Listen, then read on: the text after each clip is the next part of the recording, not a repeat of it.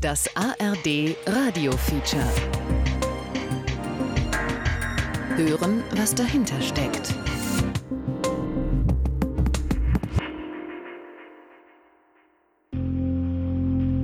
Es gibt ja auch viele, die sagen, es war alles super.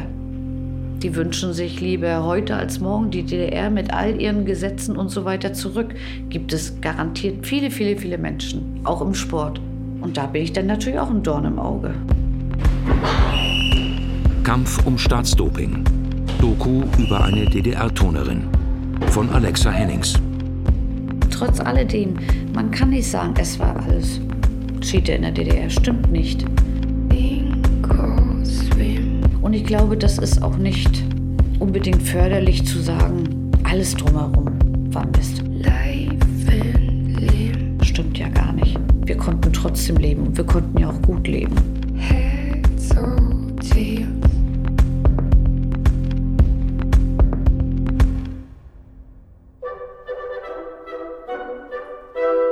Ein kleines, zartes Mädchen mit kurz geschnittenen Haaren turnt am Boden. Schreitet, hüpft, springt, rollt, wirbelt, fliegt. Den Takt gibt Tschaikowskis Nussknacker-Suite vor.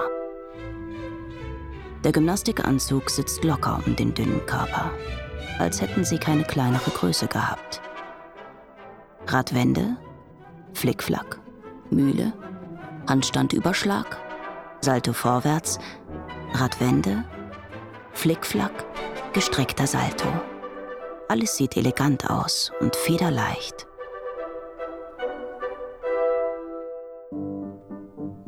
So stelle ich es mir vor.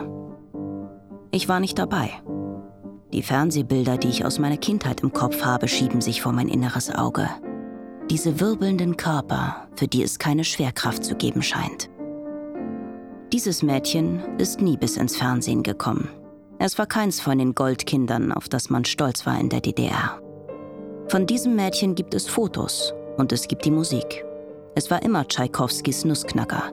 Sechs Jahre lang begleitete er die Turnerin bei ihren Übungen und Wettkämpfen. Ich versuche, beides zusammenzubekommen in meinem Kopf. Diesen überzarten, fast unterernährten Körper und sportliche Höchstleistungen. Da sehe ich aus wie ein Junge, ne? Ja. Und wenn Sie mal sehen, so den Brustkorb, ne? Ja, man sieht hier die Rippen und, und, und dann gar nichts Und mehr. dann Dann, hängt, dann schlappert dieses, dieser kleine Anzug in der Luft. Ja. Also der Bauch war nach innen. Ja, genau, Kann man genau. so sagen, ja. ne? Der Bauch war nach innen. Und das ist schon das äh, Emblem vom SC Empo Rostock. Nein, das ist noch mein alter Verein. Das war kurz vor der Aufnahme in die Sportschule. Hier waren Sie zehn? Noch nicht ganz, nee. Nicht ganz zehn. Hm. Ich würde mal sagen, Sie sehen aus wie sechs, ne? Ja. Ja, und das Gewicht war ja auch so ungefähr, ne? Ja, ja. 50 Jahre ist es her, dass dieses Foto entstand. Schwarz-Weiß natürlich. Kerstin P. hat ein dickes Album auf den Knien. Kunstledereinband. Weder ihr richtiger Name wird hier genannt werden und auch nicht, wo sie wohnt. Ich weiß nicht, ob es dann irgendwie, ob ich dadurch äh, diese Leute aus ihren Löchern hervorkriechen sehe oder. Äh, es ist so ein Gefühl, ich möchte meine Geschichte erzählen, aber ich möchte mich auch nicht wirklich Leuten irgendwie einen Fraß vorwerfen, dass die dann über mich herfallen. Was bildest du da ein? Du warst bloß ein Sportler zur DDR-Zeit. Es gibt andere Probleme. Und ich wollte mich nicht so in den Vordergrund drängen. Ich wollte nur der Anschubser sein. Das ist für mich das Schönste, was ich erreichen konnte in dieser ganzen Geschichte. Ich kann mir vorstellen, dass man auch als Nestbeschmutzer angesehen wird. Ja, das ist das richtige Wort. Ja. Als sie zehn Jahre alt ist, wird Kerstin von ihrem Kleinstadt-Sportverein zum Sportclub Empor Rostock delegiert. So hieß das damals, delegiert. Es war eine Auszeichnung für die besten jungen Sportler.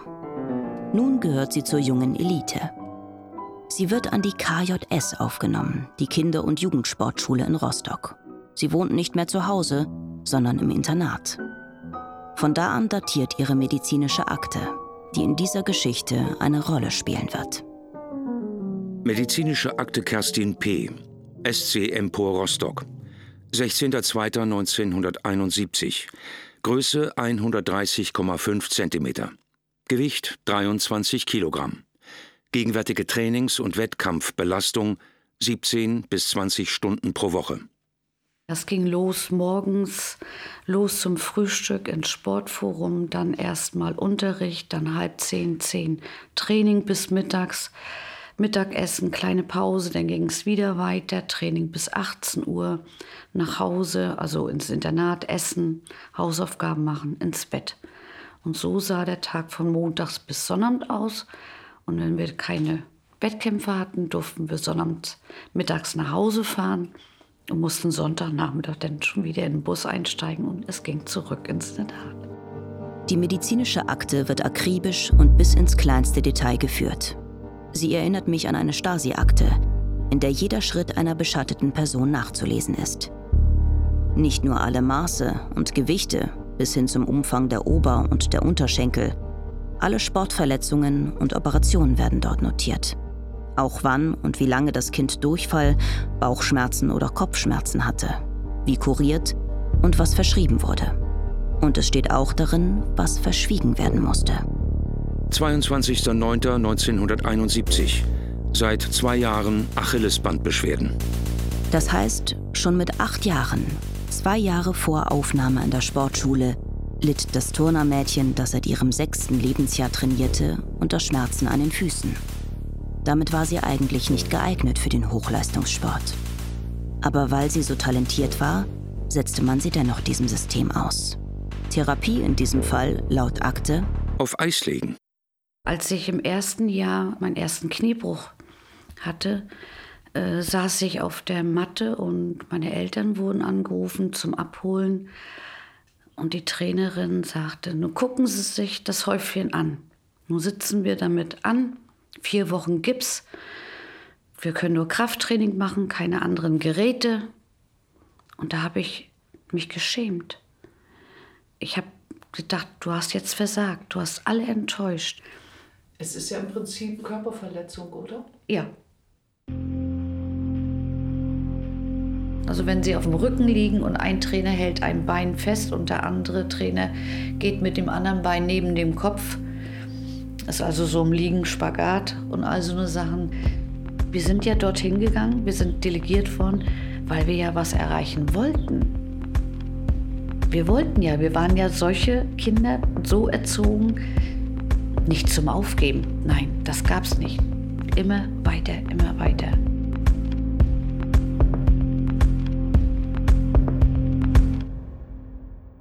Hatten Blutblasen und wenn dann so eine große Blutblase aufgeht und das wird glitschig und sie schmieren ab und schraben sich an so einem Barrenholm die ganzen Schienbeine auf, das ist schon sehr schmerzhaft. Schon 1998 hat Kerstin P. ihre medizinische Akte bekommen. Wer sie heutzutage haben möchte, kommt meistens zu spät. Länger als 30 Jahre werden sie nicht aufbewahrt, wenn sie nicht schon vorher vernichtet wurden. Ich jetzt hier, das sind die Kopien nochmal. Ich hatte ihm das bloß mal raus. Also einige Sachen hatte ich, sind mir da ein bisschen so in den Sinn gekommen. Ramponierte Schienbeine oder blutige Handflächen, so etwas war den Ärzten an der Kinder- und Jugendsportschule nicht einmal eine Randnotiz wert. Die Vergabe von Spritzen wird ohne Angabe der Inhaltsstoffe verzeichnet. Es gab Phasen, so erinnert sich Kerstin, in denen sie wegen ihrer Schmerzen in den Kniegelenken täglich ins Knie gespritzt wurde. Davon wurde nicht alles in die Akte geschrieben. Also muss ich wirklich annehmen, dass nicht alles immer wirklich aufgeführt worden ist, was man gekriegt hat.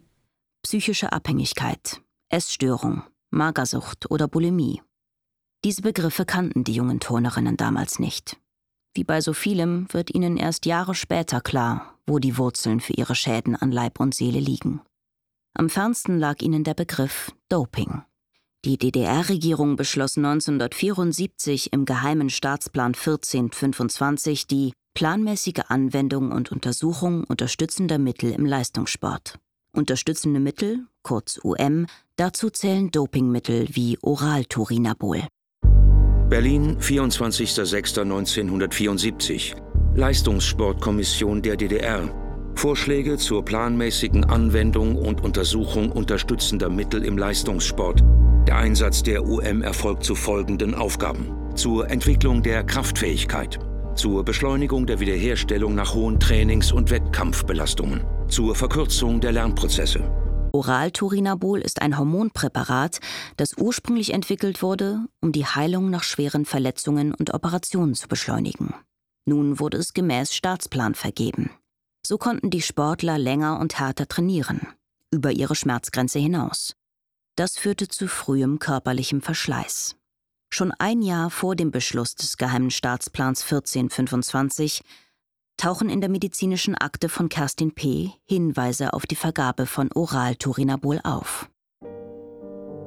17.05.1973 Größe 138 cm Gewicht 28,2 Kilogramm. Gegenwärtige Trainings- und Wettkampfbelastung 22 Stunden pro Woche. Einleitung des Kaiserschemas. Oral-Turinabol. Das Mädchen ist damals zwölf Jahre alt und ist so klein und so leicht wie eine Neunjährige.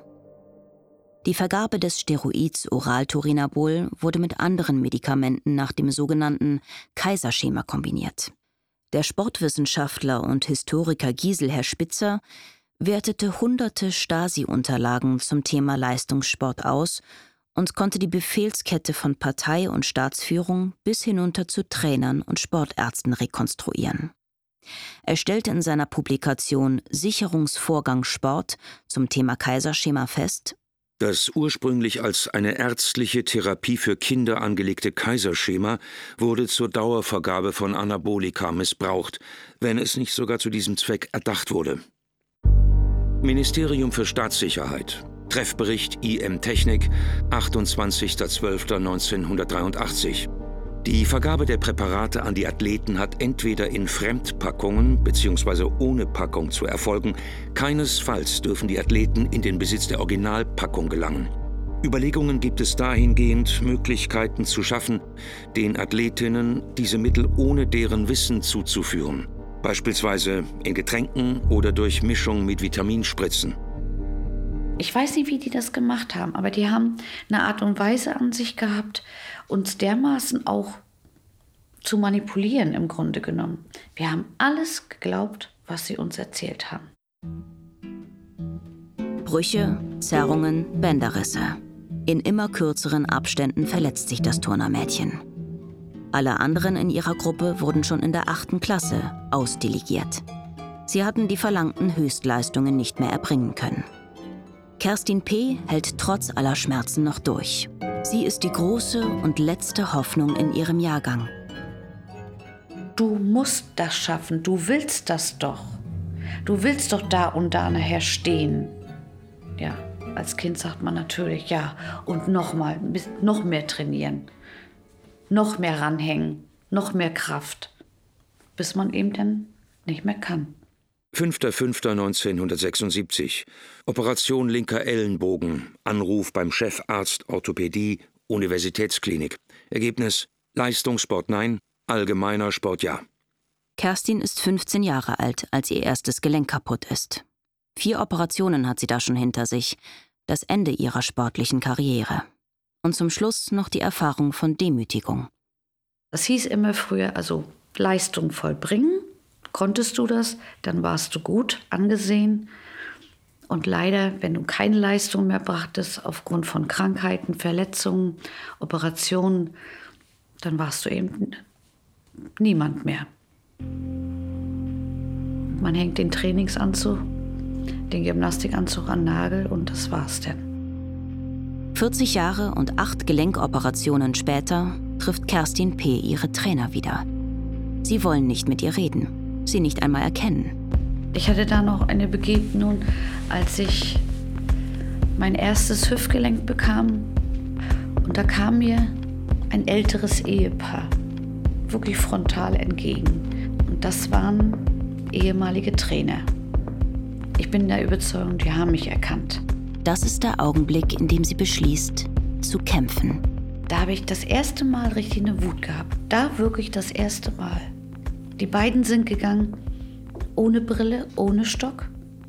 Und ich habe gedacht, und in ein paar Tagen gehst du hier auf Krücken mit der neuen Hüfte. Und die machen sich ein schönes Leben, immer noch, und sind nicht zur Verantwortung gezogen worden. Ich habe acht Gelenk-OPs und ich bin noch nicht fertig. Also es kommen noch welche. Geschuldet eben aufgrund des Trainingspensums eben. Ne? Wir waren ja von Kind, von Kleinkind an körperlich ja unter Strapazen. Und wenn man nun nicht so ein gutes Knochengerüst hat, naja, dann ist man eben anfälliger als viele andere. Ne? Aber äh, es ist ja quasi passiert, weil sie auch gedopt wurden. Und weil man ja mit diesem Dopingmittel eben noch härter an seine Grenzen gehen kann. Ne? Ja. Ich kann mir das nur so äh, vorstellen, wie das gewirkt haben muss, dass man Schmerzen ausblendet und noch härter trainiert oder noch länger trainiert. Kerstin P. möchte die Namen ihrer Trainer und Sportärzte nicht öffentlich machen. Ist es die alte Loyalität? Die verinnerlichte Angst vor den Autoritäten von damals? Oder die neue Furcht, sie könnten ihr, der Schutzbefohlenen von einst, heute noch immer schaden? Es geht einem da so viel durch den Kopf, man weiß gar nicht, wo man anfangen soll zu fragen oder auch warum. Warum habt ihr das an uns Kinder ausprobiert? Und jetzt, wo man Fragen hat, äh, keiner will antworten. Es war ein Geschenk zum Tag der deutschen Einheit. Am 3. Oktober 2000 verjährten bis auf Mord alle Fälle von Straftaten in der ehemaligen DDR, inklusive politische Verfolgung oder auch Straftaten im Leistungssportsystem der DDR. Hundertfach wurden Hinweise auf schwere Körperverletzung, psychische Gewalt und sexuellen Missbrauch im Sportsystem in den Dokumenten gefunden oder in Vernehmungen festgestellt. Die elf Jahre nach der Wende hatten nicht ausgereicht, um alle Ermittlungen abzuschließen. Die Verjährungsuhr tickte. Man wollte politischen Frieden machen. Nicht nur in Berlin, auch in der Provinz. In den drei Nordbezirken der DDR gab es drei Kinder- und Jugendsportschulen. In Neubrandenburg, Schwerin und Rostock. Keiner der dortigen Trainer oder Sportmediziner musste sich je vor Gericht verantworten und muss es nun längst nicht mehr befürchten. Deswegen können die sich doch mit uns äh, treffen und hinsetzen und erzählen, wie es war. Ich will doch keinen da irgendwie an die Gurke gehen. Die sollen doch bloß sagen, wie ist das zustande gekommen? Warum habt ihr das gemacht? Wer hat euch dazu gebracht, überhaupt uns diese Mittel zu geben? Kerstin P. schluckt ihre Wut nicht mehr länger hinunter. 2017 besucht sie in Neubrandenburg eine Informationsveranstaltung der Landesbeauftragten für die Unterlagen der SED-Diktatur in Mecklenburg-Vorpommern. Es geht um das Doping-Opferhilfegesetz. Die Betroffenen können eine einmalige Entschädigung von 10.500 Euro beantragen. Ein Schuldeingeständnis, so will es der Gesetzgeber, soll das nicht sein. Die gesundheitlichen Schäden müssen durch ein Gutachten bewiesen werden. Kerstin P. boxt das mit Hilfe ihres Arztes durch, der sie seit Jahren in der Schmerztherapie begleitet. Noch kann sie als Lehrerin für Kinder mit Leserechtschreibschwäche arbeiten, doch wegen der täglichen Gelenkschmerzen schafft sie es nur noch für ein paar Stunden in der Woche. Einen finanziellen Ausgleich dafür bekommt die 62-Jährige nicht dokumentierte körperliche Schäden ehemaliger Leistungssportler. Leberschäden. Leberkarzinombildung. Übermäßiges Brustwachstum mit erhöhtem Karzinomrisiko. Schäden in hormonellen Regelkreisen mit Unfruchtbarkeit. Erkrankungen des Herz-Kreislauf-Systems. Erkrankungen des Skelettsystems. Vermännlichung. Veränderte Geschlechtsorgane. Depressionen. Chronisches Erschöpfungssyndrom. Angststörungen. Suchterkrankungen. Bulimie. Mit zunehmendem Alter, und das belastet mich sehr, meine großen Schmerzen. Ähm, ich nehme jeden Tag zehn Tabletten. Morgens fünf, abends fünf. Mittags darf ich noch Notfalltablette nehmen. Ähm, alles das, gegen Schmerzen? Alles gegen Schmerzen und. Hatten Sie da auch mit Depressionen zu tun? Ja. War auch in Behandlung, ja. Ja. Leider. Sie will endlich die Zusammenhänge verstehen, ihre Geschichte einordnen können. Weil ihr die ehemaligen Trainer nicht helfen, sucht Kerstin 2017 zum ersten Mal Unterstützung. In Schwerin, im Büro der Landesbeauftragten, trifft sie auf Daniela Richter. Die Historikerin berät dort die Betroffenen. Hier geht es mehr um Gewissheiten als um Geld. Viele hatten eben auch den Bedarf, einfach darüber nochmal zu sprechen, auch dieses System nochmal zu verstehen, weil die, wollen wissen, gehörte ich zu diesem Kaderkreis, der hätte was kriegen können. Und dann ist es auch häufig so, dass man äh, hört, naja, es versteht ja keiner, es kann keiner so nachvollziehen, was, dass wir ähm, eben äh, auch Gewalterfahrungen gemacht haben, dass wir im Saunabereich äh, ne, missbraucht worden sind. Und solche Sachen äh, merkt man dann schon, dass sie immer das Gefühl haben, sich dann auch recht rechtfertigen zu müssen. Zum ersten Mal trifft Kerstin Menschen, die ihre Geschichte nachvollziehen können. Nicht nur Daniela Richter, die Historikerin, sondern auch andere ehemalige Sportler. Eine Selbsthilfegruppe entsteht in Schwerin. Gerade die psychischen Folgeschäden sind eben unterschätzt. Einmal, weil sie wenig bekannt sind, weil wenig Augenmerk darauf gerichtet wurde und weil die Sportbetroffenen selbst bislang der Auffassung sind, dass alle ihre Schäden letztendlich organische Schäden infolge des Dopings mit unterschiedlichsten Substanzen sind. Jochen Buhrmann ist Facharzt für psychosomatische und innere Medizin. Bis 2021 leitete er die psychosomatische Klinik in Schwerin. Gemeinsam mit seinem inzwischen verstorbenen Kollegen Harald Freiberger aus Stralsund veröffentlichte er die Studie Erkrankungshäufigkeit bei begutachteten DDR-Kaderathleten. Schon in den 1990er Jahren gab es wichtige Studien zu Doping-Folgeschäden. Dort ging es vor allem um körperliche Schäden. Jochen Burmann ist einer der ersten Mediziner, die den Blick weiten. Die Anabolika sind ja nur eine Substanzgruppe, wenngleich die am meisten gegeben wurde, mit denen in Zusammenhang stehen. Und nicht, dass die psychologischen Rahmenbedingungen für sich genommen schon traumatisierend genug sind, um die jetzige psychische Verfassung zu erklären. Permanente Entwertung ist in vielen Sportarten an der Tagesordnung gewesen. Herabsetzung, Herabwürdigung, Beschimpfungen. Jochen Buhrmann und sein Kollege begutachteten 57 Sportler, 33 Frauen und 24 Männer im Durchschnittsalter von 53 Jahren. 70 Prozent von ihnen haben in ihrem bisherigen Leben unter Depression gelitten. In der Gesamtbevölkerung liegt dieser Wert bei 20 Prozent. Bei den posttraumatischen Belastungsstörungen ist die Diskrepanz noch deutlicher.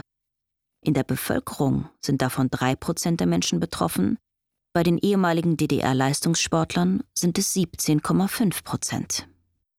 Wir sehen in den begutachteten Fällen depressive Reaktionen, Anpassungsstörungen, ähm, die akut gegenwärtig auftreten aufgrund der Beschäftigung mit der eigenen Sportgeschichte und der schwierigen Erkenntnis, durch den damaligen Sport versehrt zu sein.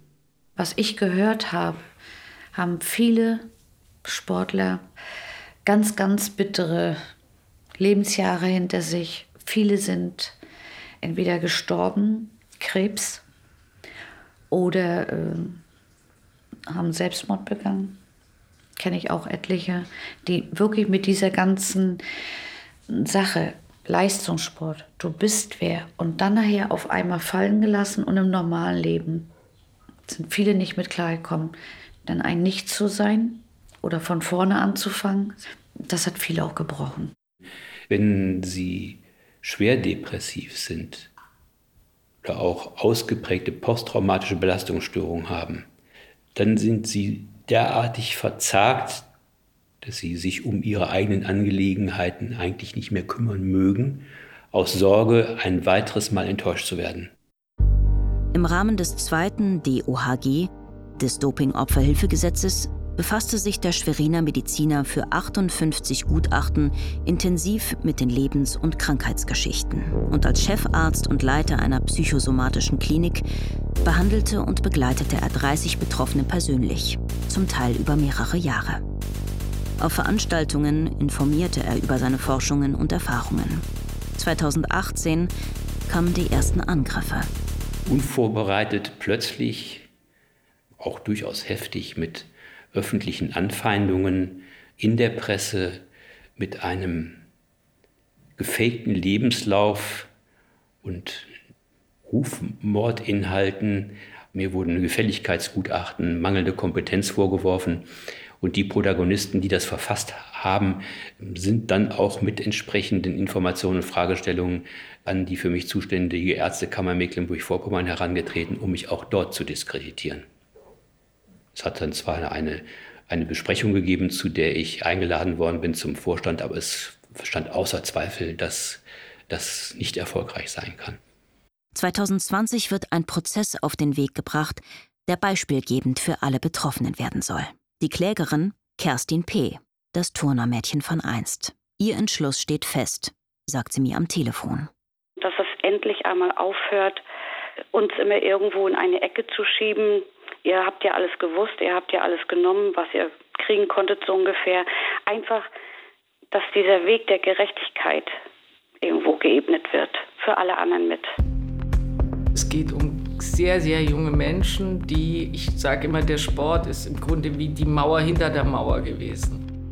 Und das Schwierige ist sicherlich für die Perspektive einer Gesellschaft, und das haben ja die Betroffenen immer wieder zu hören bekommen, ja, also ihr wart doch privilegiert, ja, aber Niemand erzählt das Privileg, einen vollkommen kaputt gemachten Körper bekommen zu haben. Ja, von diesem Privileg erzählt man merkwürdigerweise nicht. Und das ist ja die Geschichte. Was Kerstin P. als Kind im Leistungssportsystem der DDR widerfuhr, Ines Geipel hört es hundertfach.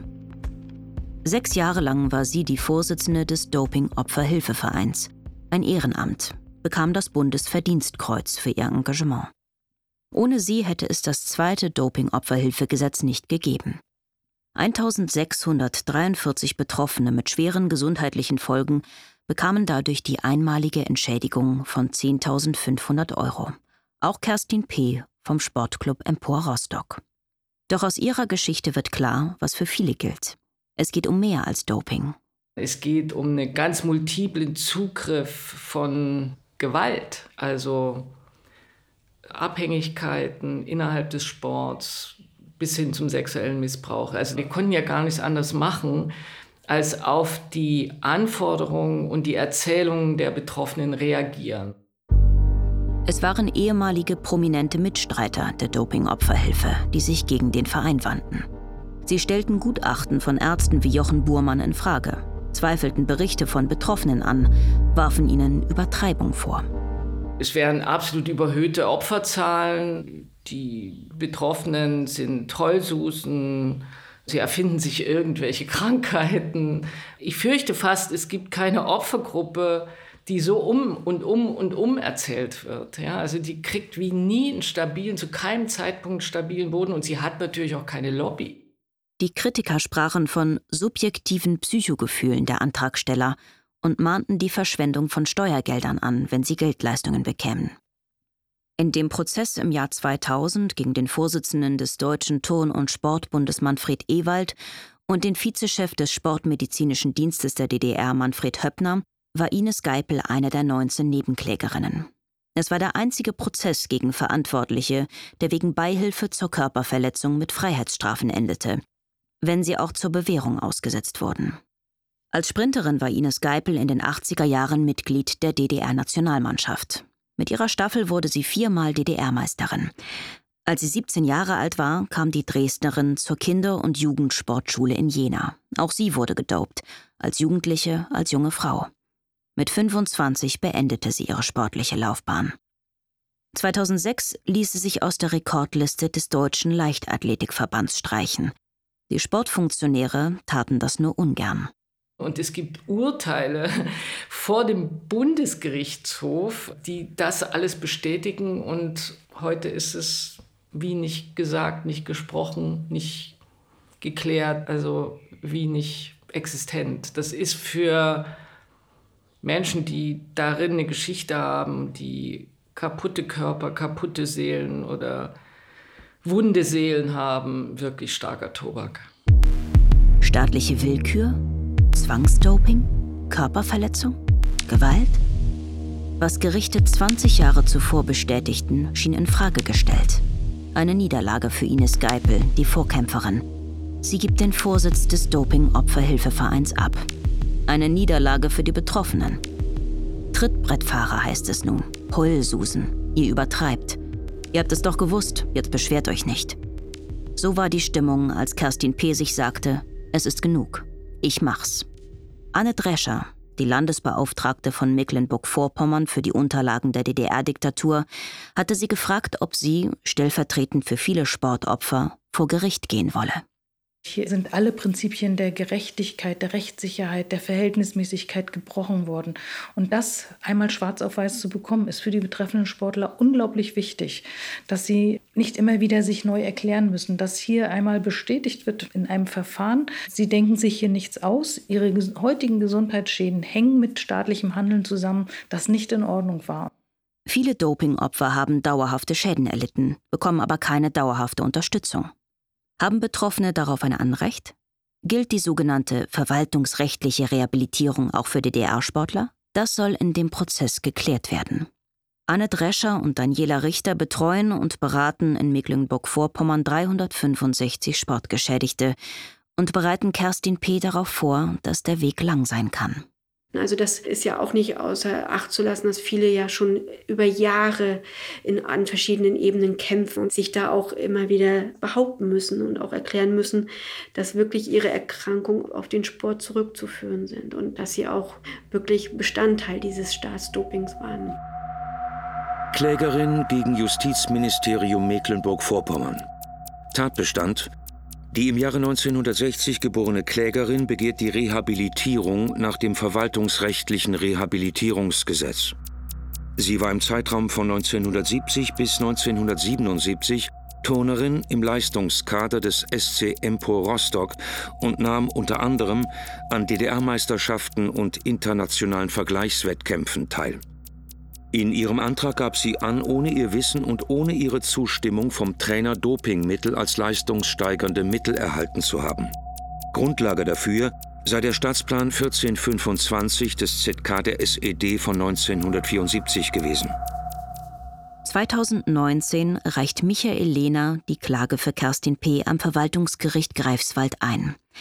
Der Rechtsanwalt aus Heidelberg ist Mitbegründer des Doping-Opferhilfevereins, nach Ines Geipel ist er nun der Vorsitzende des Vereins. Rechtsfälle von Dopingopfern beschäftigen ihn schon viele Jahre. Gegen Ewald und Höppner vertrat er Nebenklägerinnen. Der Fall der Rostocker Turnerin ist für ihn dennoch ein besonderer. Das Besondere ist natürlich, dass es der erste Prozess war, um eine Anwendbarkeit äh, eines Gesetzes, was eben äh, den Dopingopfern ja, Leistung äh, geben kann, gegen eine bis dorthin feste politische und rechtliche Meinung, das Gesetz ist nicht anwendbar. Es geht um das verwaltungsrechtliche Rehabilitierungsgesetz. Das gehört zu den sogenannten SED-Unrechtsbereinigungsgesetzen, die Opfer staatlicher Willkür in der sowjetischen Besatzungszone und in der DDR entschädigen. Die bisherige Rechtsauffassung schloss Sportler aus um das zu ändern, suchte Michael Lehner zunächst einen anderen Weg mit einem anderen Gesetz. Wir haben uns dann schon überlegt und ich eben als, als Rechtsanwalt, der die Dopingopfer begleitet hat seit am Beginn, also seit äh, kurz nach der Wende, das Opferentschädigungsgesetz, das wäre doch anwendbar. Dann haben wir prozessiert. Am Anfang auch verloren und dann irgendwann ist es doch anwendbar. Da kam aber schwer rein. Das Opferentschädigungsgesetz, das allgemein für Gewaltopfer da ist, unabhängig vom politischen System, hat enge Grenzen. Der Behinderungsgrad aufgrund der Tat muss 50 Prozent übersteigen und die Menschen müssen bedürftig sein, das heißt auf Sozialhilfeniveau leben. Für einige Sportler am Rand des Existenzminimums bringt dieses Gesetz Erleichterung, für die meisten jedoch nicht. In einer Verhandlung von der Kammer, ich glaube es war eine Verwaltungsgericht Erfurt, eigentlich passt doch die verwaltungsrechtliche Rehabilitierung. Sagt ein Richter vorne. Ne? Ein Richter hat uns auf den Trichter gebracht, reimt sich sogar. Und es war eben nicht einfach, dann Dopingopfer zu finden, Geschädigte zu finden, die bedauerlicherweise diese Schädigungen haben, wo die Legende nachweisbar ist und die dann auch noch den Mut haben. Und da sind wir eben auf die Vorreiterin gestoßen, ne, die gesagt hat, ich mache das. Ne? Klasse. Ich wurde ja wirklich von Frau Drescher und von Frau Richter sehr gut betreut bis jetzt. Und sie haben immer auch mich wissen lassen, Sie sind diejenige, wo wir komplett alles haben, wo wir vorlegen können, wo wir wirklich belegen können mit Datum und, und, und, was da passiert ist. Dass andere auf diesen Zug auch aufspringen können. Vielleicht leiden andere genauso wie ich. Und da habe ich gedacht, nee, du kannst jetzt hier nicht klein beigeben. Was denken die nachher von dir? Nein, das siehst du durch. Ein ehemaliges Turnermädchen gegen ein Justizministerium. Der Prozess wurde mit Skepsis begleitet. Nein, nein, das geht gar nicht. Wir müssen noch Geld zur Verfügung stellen, haben wir nicht im Budget. Ne? Auf das Gutachten des Wissenschaftlichen Dienstes des Bundestages von 2007 bezogen sich bisher alle, die Ansprüche von Dopingopfern ablehnten.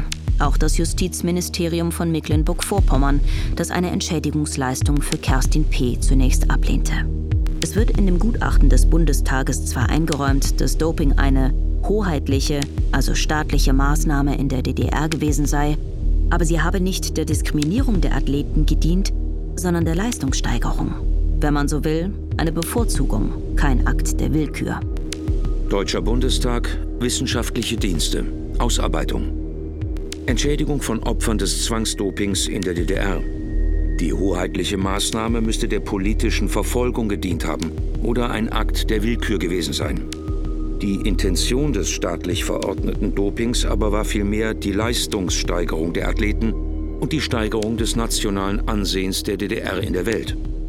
Und dann hat man gesagt, naja, alle Sportler sind ja gedopt worden, die sind ja untereinander gleich behandelt worden. Ne? Auf die Vergleichsgruppe der DDR-Sportlerinnen und Sportler abgestellt, gab es ja keine Willkür, ihr seid ja alle, alle gleich bös behandelt worden, das habe ich jetzt dazu gefügt. Auch das Justizministerium in Schwerin, von dem Kerstin P. die Zahlung einer Rente forderte, bezieht sich in seiner Ablehnung auf das 15 Jahre alte Gutachten. Die Verabreichung von Dopingmitteln stellt keinen Willkürakt im Einzelfall dar. Willkür im Einzelfall liegt nur bei Maßnahmen vor, die von der Tendenz und der Absicht getragen gewesen sind, ihren Adressaten bewusst zu benachteiligen. Erforderlich ist eine im Vergleich zu anderen Personen bewusste Diskriminierung des Betroffenen. Die Verabreichung von Dopingmitteln an die Klägerin hat nicht auf ihre Ausgrenzung gezielt. Es ist gesagt worden, es ist Vitamin C. Ihr seid den ganzen Tag in der Turnhalle und nicht draußen an der frischen Luft, in der Sonne. Und das ist wichtig, dass ihr das nehmt. Und als Kind macht man es und hinterfragt nicht irgendwelche Sachen. Kerstin P. bekommt Recht. Zum ersten Mal stellt ein Gericht fest, Staatsdoping ist ein Willkürakt des Staates. Der Staat hat Unrecht getan. Der Staat muss dafür gerade stehen.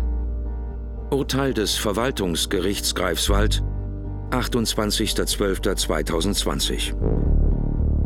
Den staatlichen Stellen der DDR war bewusst, dass die Einnahme von Anabolika zu gesundheitlichen Schäden bei den betroffenen Sportlerinnen und Sportlern führen konnte. In dieser ohne die Einwilligung der jugendlichen Sportler und ihrer Eltern eingegangenen Gesundheitsgefährdung liegt die bewusste Diskriminierung der Betroffenen. Da anderen Bürgern der DDR ein ähnlicher gesundheitlicher Nachteil regelmäßig nicht zugemutet worden ist. Das Urteil wurde nicht angefochten. Kerstin P. und mit ihr auch andere DDR-Dopingopfer können nun die verwaltungsrechtliche Rehabilitierung und damit eine Unterstützung beantragen. 36 Betroffene haben das inzwischen getan, doch bisher ist das nur in Mecklenburg-Vorpommern möglich. In Berlin, Brandenburg und Sachsen-Anhalt beharrt man darauf. Staatsdoping ist keine Diskriminierung und kein Willkürakt des Staates. Auf einen Sieg können auch immer noch Niederlagen folgen. Der Ausgang ist offen. Schätzungen zufolge waren 15.000 Sportlerinnen und Sportler in das Dopingsystem eingebunden. Jeder Zehnte trug so schwere Schäden davon, dass er eine Entschädigung aus dem Dopingopferhilfegesetz bekam. Aus diesem Personenkreis sind die Anträge zur verwaltungsrechtlichen Rehabilitierung zu erwarten. Ich habe mich ganz, ganz doll gefreut, als ich das Urteil in der Hand hatte. Es gibt so viele Sportler. Nach diesem Urteil habe ich mit ganz vielen gesprochen, die ich kenne durch den Leistungssport, die gesagt haben, können wir jetzt auf dieses Urteil? Ja, ihr könnt jetzt. Ihr könnt auch also dieses Gesetz in Anspruch nehmen, versuchen, einen Antrag zu stellen. Aufgrund dieses Urteils ist da dieser Weg geebnet und macht es. Mit dem Urteil, was im Januar gefällt worden ist, da fiel dann irgendwo schon einmal der erste Hammer, wo man gesagt hat, so, das war ein großer Abschnitt, das hast du geschafft und die letzten Schritte schaffst du auch noch und dann ist das Thema auch durch. Doch anderthalb Jahre später ist das Thema noch längst nicht durch. Kerstin findet sich in einer endlosen Warteschleife wieder. Kerstin P. an Lagos, Landesamt für Gesundheit und Soziales, Mecklenburg-Vorpommern. Abteilung Soziales Entschädigungsrecht. Ich habe Ihr Schreiben vom 24. März 2022 erhalten. Daraus entnehme ich, dass noch ein aktueller Befund in Arbeit ist. Kann ich dabei behilflich sein? Lagos an Kerstin P. Wir geben keine Auskunft zu laufenden Verfahren. Allgemein kann ich Ihnen mitteilen, dass die hier zu bearbeitenden Verfahren der von Doping betroffenen Antragsteller insbesondere aufgrund der zumeist komplizierten medizinischen Bewertungen zeitintensiv sind.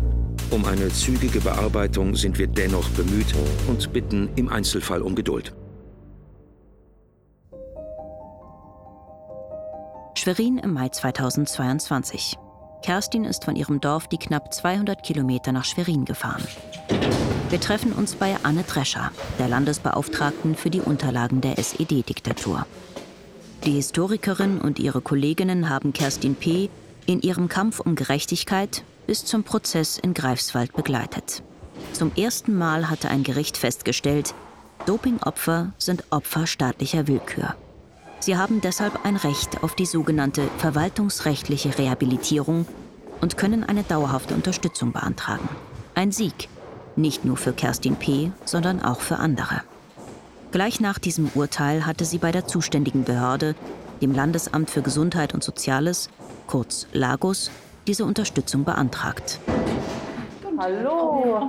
Ja, hallo. Wir haben uns schon Ich weiß aber. Äh ich weiß, dass das ganz lange Vorgänge sind, aber sie sind im Prinzip ja auch so ähm, die erste, die diesen Weg so beschreitet. Und ähm, da ist ein langer Atem auch notwendig. Und wir müssen äh, eben wirklich auch sehen, das ist ein ganz neues, junges Feld. Es ist ein neuer Hintergrund. Also es ist politische Verfolgung, es ist Willkür im Einzelfall. Und äh, jetzt guckt man ja, äh, wie können wir das miteinander verknüpfen, dass es eine Kausalität gibt, dass der jetzige Gesundheitszustand mit diesem Willkürhandeln äh, in einen Bezug gesetzt werden kann und dann eben Leistungen eben auch gezahlt werden. Der Zusammenhang ist der springende Punkt, die Kausalität, erklärt uns Anne Drescher. Wer zum Beispiel in der politischen Haft bei der Arbeit an einer Stanze einen Arm verlor, bei dem ist der Fall klar. Wer jedoch als politischer Häftling, als Insasse von Jugendwerkhöfen oder Spezialkinderheimen der DDR, als Opfer von Zwangsaussiedlung und Berufsverboten oder als Sportgeschädigter einen Schaden davonträgt, der körperlich weniger offensichtlich ist, hat es schwerer. Jemand, der oder die durch DDR einen recht seelischen Schaden genommen hat, deren Biografie an dieser Erfahrung zerbrach, steht Jahrzehnte später beim Versorgungsamt zum wiederholten Male auf der Verliererseite. Die Betroffenen bekommen zwar nach den sogenannten SED-Unrechtsbereinigungsgesetzen eine Rehabilitierung zugesprochen, aber mehr als eine politische Geste ist das nicht. Meist werden ihre Anträge auf eine Rentenzahlung abgelehnt. Hier ist nicht nur in Mecklenburg-Vorpommern, sondern auch in den anderen Bundesländern die Anerkennungsquote bei 10 Prozent. Die Zahl von 10 Prozent Anerkennung kann so nicht stehen bleiben. Wenn wir sehen, wie viel Rehabilitierung wir haben, wie viel wirklich schwer geschädigte Menschen wir haben und wir wissen, dass politische Haft oder Haft, äh, Freiheitsberaubung in einem geschlossenen Jugendwerkhof wie Torgau oder die Sportgeschädigten das geht nicht spurlos an Betroffenen vorbei. Die haben natürlich mit, mit Schädigungen an Leib und Seele zu kämpfen heute. Und da muss dringend was passieren. Kerstin wirkt resigniert, als Anne Drescher davon erzählt. 10% Chancen für DDR-Opfer, wenn sie nicht bald in Berlin eine großzügigere Regelung hinbekommen. Kann denn das auch noch sein, im schlimmsten Falle, dass das abgelehnt wird von diesem? Ja. Natürlich kann das passieren, aber wir können diesen Ausgang nicht vorwegnehmen und hoffen natürlich auf eine, eine positive, baldige Entscheidung. Aber das ist ja ein Punkt, an dem wir eben auch sind, äh, nicht nur die Begleitung von den Betroffenen, sondern äh, die Information derjenigen, die darüber Entscheidungen treffen müssen. Das ist so unvorstellbar, wenn wenn hier gesagt wird, dass ich war zwölf gewesen, als ich diese Mittel bekommen habe, diese Mittel, die meine Gesundheit zerstört haben. Und das wussten Trainer und Ärzte und diejenigen, die mir diese Mittel gegeben haben. Das ist unvorstellbar für diejenigen, die darüber Entscheidungen treffen müssen. Hat man wirklich, war das wirklich so schädlich? Kann das sein, dass das solche Auswirkungen hatte für die Betroffenen? Alexa Hennings, NDR an Lagos, Landesamt für Gesundheit und Soziales, Mecklenburg-Vorpommern. Frau P. hat mich im Zuge meiner Berichterstattung befugt, in dieser Sache bei Ihnen nachzufragen. Wann wird die Angelegenheit geklärt sein und Sie zu Ihrem Recht kommen? Sechs Wochen warten auf eine Antwort. Lagos an Alexa Hennings, NDR. Ich bitte um Verständnis, dass ich mich erst jetzt bei Ihnen melde. Meinen Kolleginnen und Kollegen war zunächst nicht bewusst, dass es sich bei ihrer Mail um eine Presseanfrage handelt. Gern würde ich mit Ihnen in Austausch treten, um Ihr konkretes Anliegen zu erfahren und prüfen zu können, welchen Beitrag unsere Behörde zu Ihrer Sendung leisten kann. Ich bitte um ein Interview. Ein Gesprächspartner wird mir nicht genannt. Ich reiche schriftlich Fragen ein und wieder warten.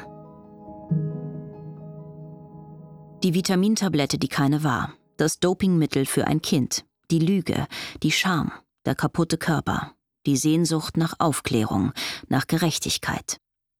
Kerstin P. möchte endlich am Ende dieses langen Weges ankommen. Das Warten soll aufhören. Post vom Lagos, nicht an Sie, die Betroffene, sondern an mich als Pressevertreterin. In jedem Einzelfall muss nachgewiesen werden, dass mehr Gründe für das Doping als Ursache der Gesundheitsschäden sprechen als andere Gründe. Dies nachzuweisen ist in den allermeisten Fällen sehr schwierig. Es fehlt an Unterlagen, insbesondere an personenbezogenen Dokumentationen über die tatsächliche Einnahme, Art und Dosierung von Dopingmitteln. Es fehlt an Unterlagen? Ich gehe mit Arne Drescher, der Landesbeauftragten für die Unterlagen der SED-Diktatur, die Argumente der Behörde durch. Was eben wirklich überhaupt nicht funktioniert bei Dopinggeschädigten, also beim sportgeschädigten betroffenen Athleten, dass man einen Vollbeweis beibringen kann. Das ist schlichtweg nicht möglich, weil wir es hier mit einem Geschehen in einer Diktatur zu tun haben, wo nicht Buch geführt wurde. Und wir haben in den Stasi-Akten gefunden, in den äh, Unterlagen, dass man das nicht dokumentieren soll, tatsächlich mit dem Satz, man weiß nicht, wie es nochmal kommt. Die Antworten der Behörde lassen vermuten, es gibt keinerlei Bereitschaft, um die Ecke zu denken. Historiker und Sportwissenschaftler können sogenannte Systembelege liefern. Wer in einer bestimmten Zeit in einem bestimmten Kader trainierte, gehörte mit hoher Wahrscheinlichkeit zu denen, die gedopt wurden, von Kindes- oder Jugendalter an. Doch die Behörde in Schwerin, die bundesweit zum ersten Mal über die Ansprüche einer Sportgeschädigten nach einer verwaltungsrechtlichen Rehabilitierung entscheiden muss, fordert konkrete Belege. Dem Lagos liegen bisher keine fachmedizinischen Gutachten vor, die einen kausalen Zusammenhang zwischen einer konkreten Dopinggabe und im Einzelfall vorliegenden gesundheitlichen Einschränkungen konkret beleuchten oder gar belegen würden. So ein Gutachten wird es nicht geben. Also im Moment gibt es dazu noch keine solche derartigen Gutachten. Gutachten, die in anderen Zusammenhängen erstellt wurden, wie zum Beispiel nach dem Doping-Opferhilfegesetz, unterfallen einem gänzlich anderen Prüfungsmaßstab und sind für die Entscheidung über versorgungsrechtliche Ansprüche leider nicht verwertbar. Das sehe ich so nicht. Wir haben umfängliche Gutachten von anerkannten Wissenschaftlern, von anerkannten Medizinern, die in diesem Bereich tätig sind. Und warum das jetzt bei einem Versorgungsamt nicht gelten soll und versorgungsrechtliche Ansprüche nicht damit entschieden werden können, das verstehe ich nicht. Anderthalb Jahre lang habe ich Kerstin P. begleitet. Tschaikowskis Nussknacker kann ich nicht mehr hören, ohne an ihre Geschichte zu denken. Jene Musik, nach der das Rostocker Turnermädchen bei jeder Bodenkür über die Matte wirbelte. Bis ihr federleichter Körper die Kraft verließ. Ich rufe sie an. Hallo? Ja, hallo, hier ist Alexa. Ja, hallo, hier, ist, hier bin ich. Ich habe nicht gesehen die Nummer, Entschuldigung. Ich mache mir Sorgen. Wie hat Kerstin das Schreiben der Behörde wohl aufgefasst? Also dieser Brief ist eigentlich eine ganz schön schlagende Magenkuhle, das muss ich ganz ehrlich sagen. Das muss ich erstmal verdauen. Irgendwie als wenn man uns nicht verstehen will. Kerstin ist empört. Gutachten sollen leider nicht verwertbar sein. Ein früheres hatte schon vor dem Bundesverwaltungsamt in Köln Bestand. Damals, als sie die einmalige Entschädigung durch das Doping-Opferhilfegesetz beantragte, sowie 1642 andere ehemalige DDR-Leistungssportler auch. Was kommt nun noch? Neue Untersuchungen? Sich wieder erklären müssen und rechtfertigen? Ich habe irgendwie das Gefühl, sie wollen Ärzte, wo wir jahrelang schon in Behandlung sind, die uns wirklich Jahre, Jahrzehnte lang auch begleiten, mich ja auch in der Schmerztherapie, als wenn man irgendwie diesen Ärzten nicht glaubt. Jetzt bin ich so weit gegangen, dass ich eigentlich mich ja bald schämen würde, wenn ich aufgeben würde. Und außerdem, alle anderen warten darauf, wie weit ich komme, wie weit ich es schaffe und möchten ja auch gerne eine Entschädigung dementsprechend beantragen. Ne? Und das hat man auch immer irgendwie im Hinterkopf. Man möchte einfach durchhalten. Und ich halte noch durch.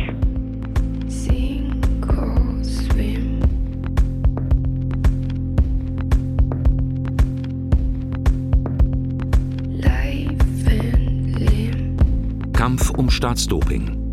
Doku über eine DDR-Turnerin von Alexa Hennings. Es sprachen Teuni Runke und Stefan Schad. Technische Realisation Christian Alpen und Jan Merget. Regie Nikolai von Koslowski. Redaktion Christiane Glas. Eine Produktion des Norddeutschen Rundfunks für das ARD Radio Feature 2022.